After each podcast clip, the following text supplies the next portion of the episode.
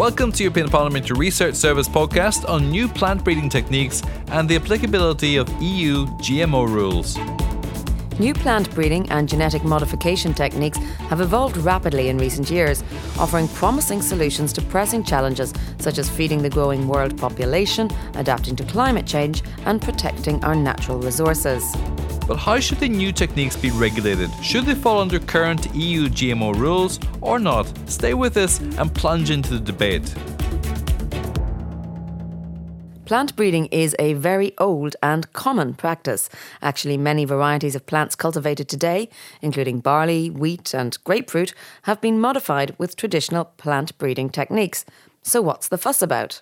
Well, there's a fundamental difference between so called traditional and new plant breeding techniques. In the first case, the plant's genetic material is modified through the use of radiation or chemicals. This way of modifying genetic material, called mutagenesis, is exempt from the scope of EU GMO rules because mutations are artificially induced without insertion of foreign DNA and has a long history of safe use.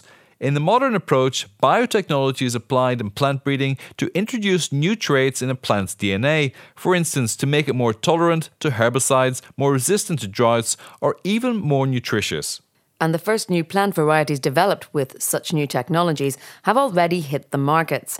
In the US, for instance, it's already possible to buy herbicide tolerant oilseed rape, non browning apples, and soybean oil made to be healthier. In the US and Canada too, the first genetically modified animal, Atlantic salmon, modified to grow faster, has now been approved for human consumption. But in Europe, things are not moving as fast.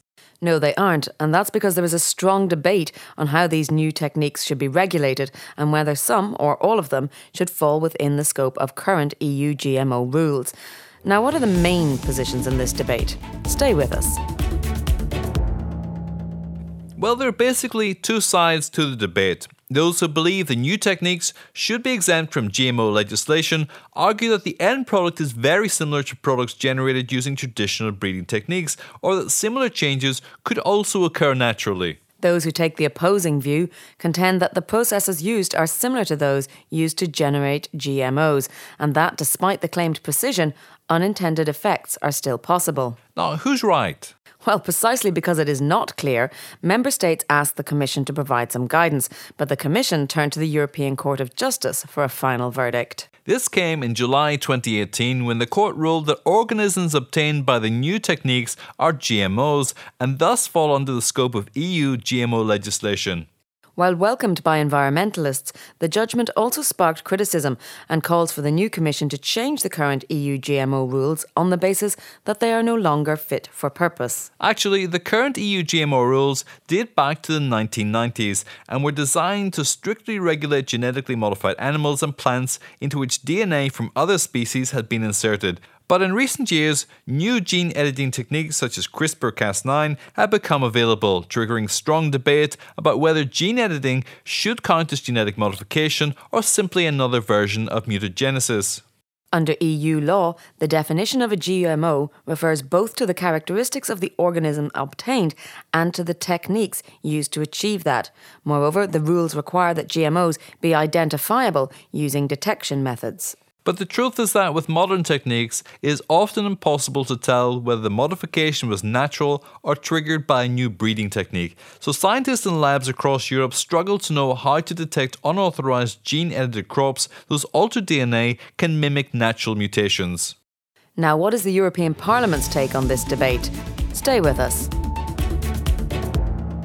Well, the Parliament supports the development and use of new plant breeding techniques which respond to societal and agricultural demands and has urged the Commission to clarify their legal status. It also believes that in order to respond to challenges such as future food supply needs and climate change, it's important to have an effective and competitive plant breeding sector in Europe, so more funds are needed to support research in this field. On the other hand, over the past five years, the Parliament has systematically objected to every authorisation of traditional genetically modified food and feed, which has demanded the suspension of all GMO approvals until their authorisation process has been revised. So stay tuned, the debate is not over yet.